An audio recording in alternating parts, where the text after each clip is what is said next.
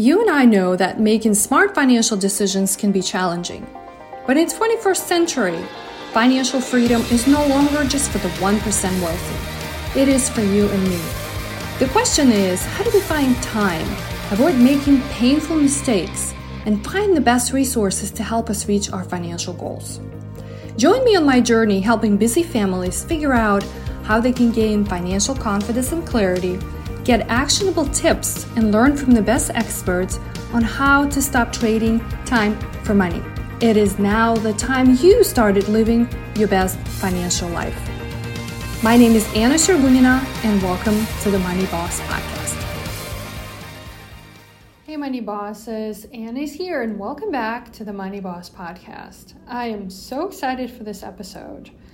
A year ago, I embarked on this journey of a podcaster at the time, it just sounded so cool, but I was excited and scary at the same time. I didn't know a whole lot about podcasting. I didn't know how to do all of these things, but I was just excited because I I wanted to share my message. I wanted to share my ideas. I wanted to kind of have this this platform, right? And I, I'm, I'm a listen to podcasts myself. I, I love the I love the platform. I love how it allows me to have the freedom to do things that I get to do at the same time. I'm gaining knowledge. I feel like it creates this community.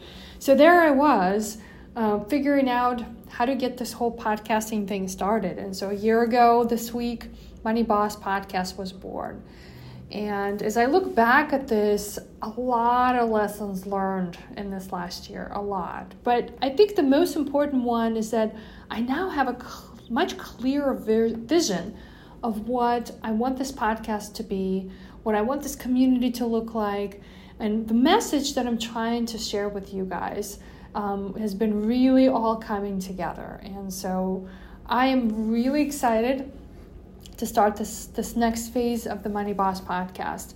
Um, I know for sure that as I look back at this, I definitely want to help my vision since my vision gotten much clear, clearer i want to help families with young children get really awesome with their finances. Like i really want them to be proud of how you feel about your money and, and all the smart decisions you make about your finances. And i don't think i could have done this without year of podcasting and really speaking my thoughts out loud researching topics connecting with guests um, for which I'm really grateful as well. All the conversations I got to have with awesome guests that I've met, and many more that are planning to join us in the future. I'm also excited for my new masterclass that is launching, launching this September, and it's specifically focused on helping new families get their finances in order. And to tell you the truth, when you if you asked me this a year ago, I would have not even guessed that I would be recording and planning and creating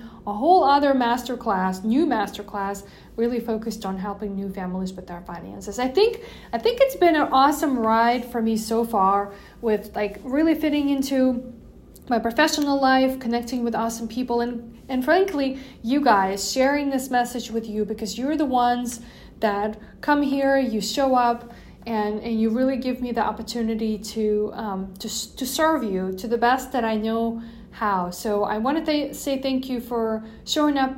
Thank you for listening. Thank you for tuning in. I really appreciate all of you. And cheers to the next year of smart financial decisions that we are going to get to make together. I'm excited because Yuri and Liam and I are off for a small family vacation to celebrate a few things. Of course, my podcasting milestone and just really end of summer. So, cheers, guys. Thank you so much. I'm forever grateful that I jumped onto this journey. I guess I am officially a podcaster. Until next time, remember you are the bosses of your own money. Hey, Money Boss. Thanks for tuning in today.